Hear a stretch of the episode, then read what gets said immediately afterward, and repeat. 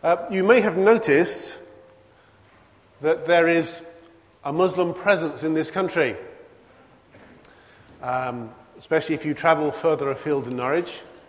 Uh, there are mosques springing up where they were formerly unknown, and there are Muslim people uh, of all sorts of different ages from, from different parts of the world uh, in this country. Uh, I know when I grew up in southwest London, I never met any Muslims, and I think the only, uh, the only time Christians that I knew heard anything about Islam is when they went to special missionary meetings and heard stories about exotic places far away where people wore strange clothes and did strange things, and you prayed for the poor missionaries. And the world has changed. At least this country has changed. Oh, no, the world's changed. Um, and today there is an, aware, an awareness not only of Islam, the religion, not only of Muslims as people uh, around us all over the place, but actually their beliefs too. And they get talked about on the radio, they get talked about on the news, um, and uh, what, what's important, what offends, what doesn't offend, what their priorities are. And virtually every week there's some news story or other that brings our attention back again uh, to the Muslim world and the Muslims living in this country. There we go. Um, Islam is very much in Britain. So, why are we talking today in church about Islam?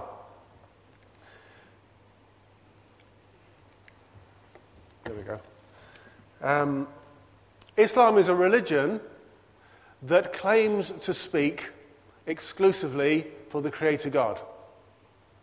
The gospel of our Lord Jesus Christ also claims to speak exclusively for the Creator God. So we have something that's relevant. We have something that touches on who we are and what we do as Christians. Uh, Islam claims that Muhammad is the supreme representative of uh, the Word of God to man and set the pattern. We, as we, we sang earlier, we believe uh, in God as Father, Jesus, his Son, who died for us, and these two things cannot be reconciled. There is a, there is a flat contradiction there. So this is relevant to us. Uh, at times we talk about, uh, in, the, in the context of the gospel, we talk about agnostics and you know, people live in a don't know position, and we answer that. And we, have, we talk about people who are atheists. You say there is no God, and we, we talk about how to answer that. Islam also calls uh, for an answer from us because it speaks directly to the things we believe and affirm. Islam came about uh, after Christianity, and there's a conscious rejection of core Christian values. It's not just that Islam looks at the creed and says, well, we don't happen to agree with that. No, they say, well, that bit's blasphemy, that bit's blasphemy, that is completely, uh, completely wrong. So, what are we going to do? I'm not going to stand here and give you a lecture on Islam, nor am I going to try and convince you of the things that you already believe as true. But I'd like us to consider what our attitude should be, our heart attitude should be to the Muslim people who we do meet, and if we haven't yet, we will meet sooner or later in the coming time. One of the questions we should ask ourselves, or can ask ourselves, is why are there so many Muslims in the UK? And it may surprise you to know that you can turn to the Bible for an answer. The passage we read has this verse in it. Come on. From one man he made every nation of men that they should inhabit the whole earth, and he determined the times set for them and the exact places where they should live. I think a lot of us, without thinking about it, have an inherent feeling that, okay, God is sovereign, He's organized the world, He's put people where they are. This verse talks about places and times.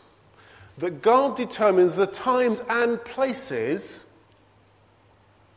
that the people, that people should live.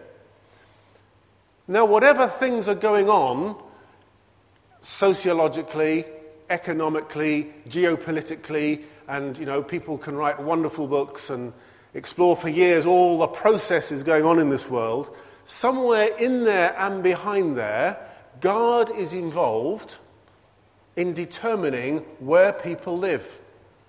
And this puts a whole different light on immigration. And especially at this time where throughout the world people are moving as never before. Somehow God is a part of that. Even poor countries like Chad have immigration.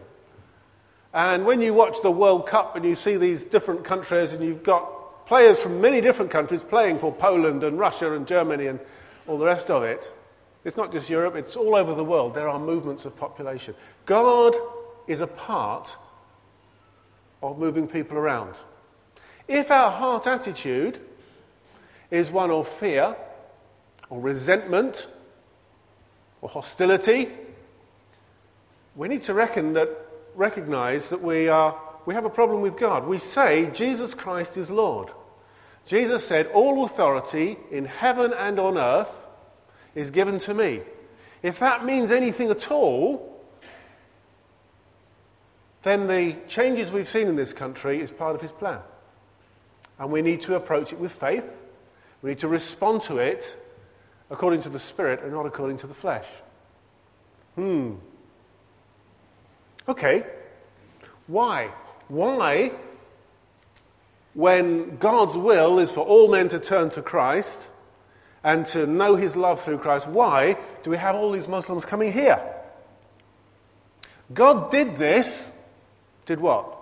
From all nations of men, they put them in their different times and places. God did this so that men would seek him and perhaps reach out for him and find him. I, I find this statement quite extraordinary. There are very few statements in Scripture that are so tentative. It's intriguing, isn't it? Not, he did this, so that would happen. He speaks to you so that you would, whatever. He did this so that they might seek him. So they would seek him and perhaps reach out for him and find him. God is what lies behind God's placing of peoples in their places and in their times, the times He sets for them, is creating the possibility that they might find Him. Doesn't say it will always happen, but it creates the possibility. And in these days, when so many new interactions are being generated, we must expect to see that as part of it. God is creating the possibility that people who did not previously have the possibility of finding him then find him. God has revealed himself through Christ and into his people. And there are, there, there are people who've lived for hundreds of years completely excluded from all of that, and he's beginning to move them to places where they can come into contact with his people. Where are they going to find him? It's not that uh, God is more present in England However, the, the passage tells us um, the God who made the earth and every, um, the God who made the world and everything in it is Lord of heaven and earth. He does not live in temples built by hands. God is not found in buildings. It's not about that. The passage has already dealt with that thing. Now, where is God to be found? Where is God resident? Don't you know that you yourselves are God's temple and that God's Spirit lives in you? This is our core Christian truth. That God no longer has a temple built of stone, He lives in a temple of flesh. He lives in those people who have been joined to Him through Jesus Christ. That the Holy Spirit present in us is God's temple on earth which is a wonderful, we could do a whole series just dwelling on that, meditating on it, enjoying the fullness of it, working out the implications of it. One implication is this Where will those who do not know God, where are they supposed to find Him? Well, they're supposed to find Him in us. I know God uses many different things, but in the end, it comes down to He has entrusted His word, He has infused His life into people like us Not just for our benefit, but that others would see God revealed in us. That's not a completely new idea, is it? But we don't very often factor that in to the changes happening in our country.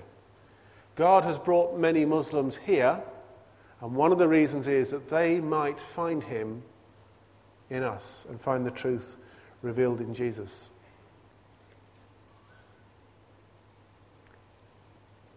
Is it happening? Does it work? Well, yes. At least in part. Um, when I first, when I joined OM many years ago, I was with OM a brief period. I went to Paris and I teamed up with uh, the, the, group there, and I worked with a man called Yusuf. Uh, Yusuf from Algeria. He had gone to study in Sweden, and for three years he wrestled with the gospel. He met Christians, he was impressed with what he saw. As a Muslim, he, he couldn't accept it, and for three years he wrestled uh, with the gospel. At the end of the three years, as he completed his degree, he was convinced that Jesus was calling him to follow. And so he became a Christian. And when I met him, he had just left university. He had joined an OM team because he wanted to share the gospel. And uh, he said to me, You know, I'll never be able to go back to Algeria. And uh, had all kinds of things churning around, but we, we went out together visiting Algerian homes together. And um, since then, amazing things have happened. And there's a, a big uh, Christian movement in Algeria. And just the other day, I went online just to see if I could find Yusuf. And uh, I just found him looking through Google. Uh, turned up on a Finnish site. He's actually a very well known Algerian Christian now. And I think he's uh, training Algerians, North Africans generally, in Algeria. Uh, sorry, in Algeria, in Spain. Um, he found a relationship with God that he had not known in his home country through being in Sweden with Swedish Christians. Um, I've got here in my hand a tract. It was given to me by a man of Bangladeshi origin uh, in October. He lives in Birmingham, and he writes in his tract Religion is not enough. This personal story shows the difference between simply following a religion and having true life here and now. He says on the back, whatever background we come from, we are all sinful in need of forgiveness. The only way is through Jesus' death on the cross. It is not enough to follow a religion. It does not deal with the real problem of our hearts. And uh, this young Bangladeshi man, same story. Uh, grew up in Birmingham, uh, was struck by what he met in Christians who were on fire for the Lord and showed him great kindness, wrestled with all the issues, and finally came through, and is now proclaiming the love of God to others. Yes, it can happen. It does happen. It doesn't always happen. Um, now, in the south of Chad, there's where I work, in the south of Chad, there's a large Christian community. I work in the north, where the Muslims are, and in the south, where uh, Islam wasn't there historically. Uh, many, people have become, many people have become Christian. And over the last uh, 15 to 20 years, there's been a huge influx of people from the north settling in the south, taking over the market, um, bringing, coming, bringing in their herds, bringing in their different clothing and their different buildings. And there's an enormous sense amongst the people in the south of being invaded, of having hostile enemies moving in amongst them. And there's deep resentment and fear, which is exactly what you would expect from human nature. It is the response of the flesh. This is my place. What are you guys doing here? This village that was my village is now becoming something else, and I am jealous for it. It's a reaction of the flesh, as what one would expect. And the tragedy of the situation is so many people who claim to live by faith respond exactly like those who have no faith. Because faith says, the love of God has been revealed to all men. Love your brother, love your neighbor, love your enemy. Same message. Jesus died for all. Jesus died for sinners. These people are sinners, show them love, show them kindness. And by and large, it's not happening. It is not automatic that just because Muslims arrive, that they find the loving face of God in the people of God. I live in the northwest of England. uh, in the Pennine foothills, where there has been a Muslim presence for 50 years. And um, there has been, as far as I know, there has never, ever been any Muslim that has come to Christ through local testimony. There might be one or two, but I haven't heard about them. The other day I was invited to speak at a Baptist church, and they said, We have never even thought about trying to reach the Muslims. We're beginning to think we ought to do something. Come and give us some advice. God did this so that men might find him and seek him. However, if Muslims come amongst us and what they encounter is fear, resentment, suspicion, hostility, they do not find the goodness and the grace of God. Alan quoted earlier the, the spirit we've been given is not a spirit of fear, but of love. Love, joy, and, oh, I've lost the verse. Um, and self control, sound mind. Uh, it is not a spirit of fear. And yet, so many Christians find themselves responding just like everybody else that has no faith. The Lord shows his presence amongst us through the fruit of the Spirit love, joy, peace, and they are attractive to anyone. They are what, and it's, you know, it's not an advertising thing. What God intends is that his righteous and gracious character is shown through us. That's the purpose of it, isn't it? We are called to be changed into his likeness, not just as some personal trip for us, but that the world might know. And God is moving the peoples of the world around so that we would connect with them too.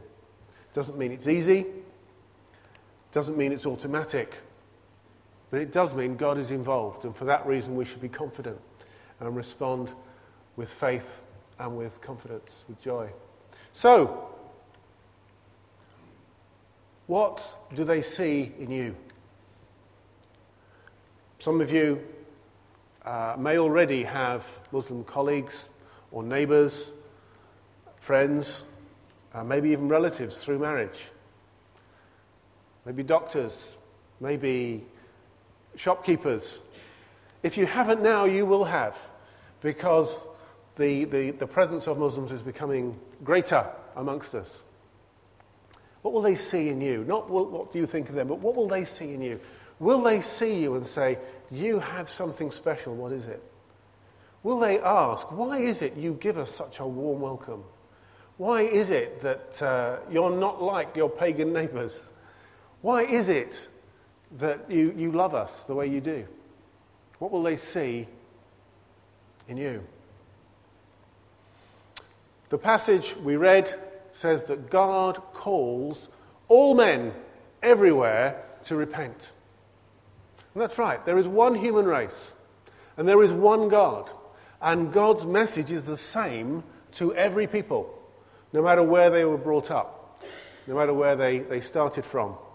And uh, something we tend to forget is that when the gospel first went out, the world was full of competing religious beliefs.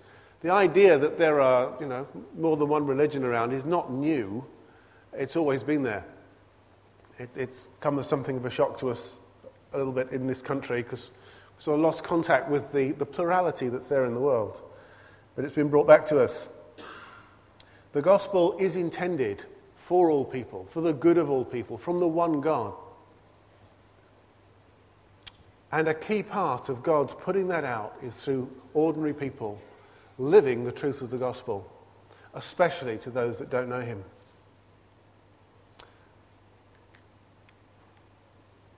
Three things. Will you take time to prepare yourself so that you're ready to talk graciously to the next Muslim you meet? Are you ready to take some time to think, well, how should I relate? What should I say? What should I not say? What can I offer? How can I invite? Because you know the encounter is going to happen sometime, so be ready for it. Prepare, learn, talk together, learn from your, your resident experts. And you've got people here who are very well informed. Secondly, now here's a question Will you ask God to give you Muslim neighbours?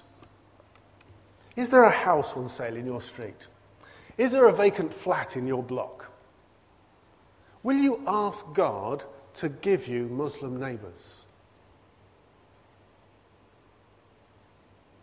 I've met a few people that pray the reverse.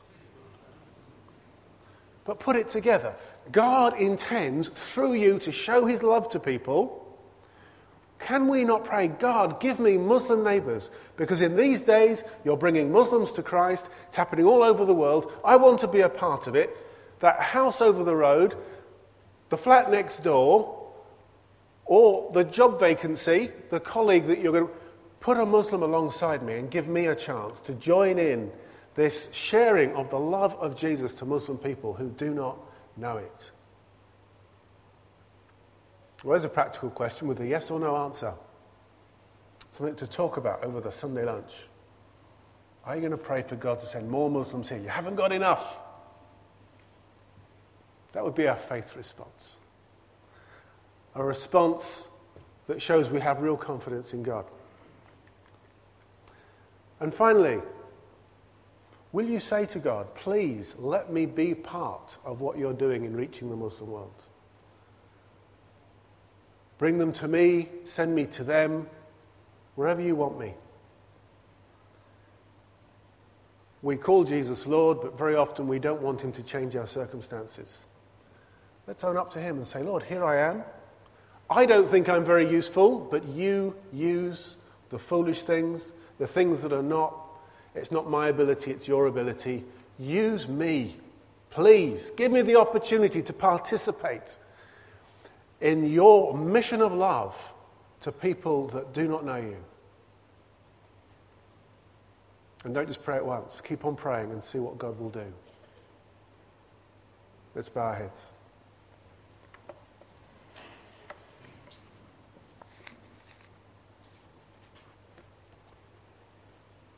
Father God, thank you that you can be trusted. More than that, that you are a God who is alive and active and moving in this world and doing things beyond our understanding. Lord, I pray that you would bring us more closely in step with you and with what you're doing. Lord, I pray that we will have the joy of leading, or at least pointing, many to you, that many will be set free and rejoicing in the love of Christ, in a new relationship with God, worshipping Him, even those from a Muslim community. Lord, may we have this testimony to share with fellow Christians of what you are doing amongst Muslims in our part of the world. In Jesus' name, amen.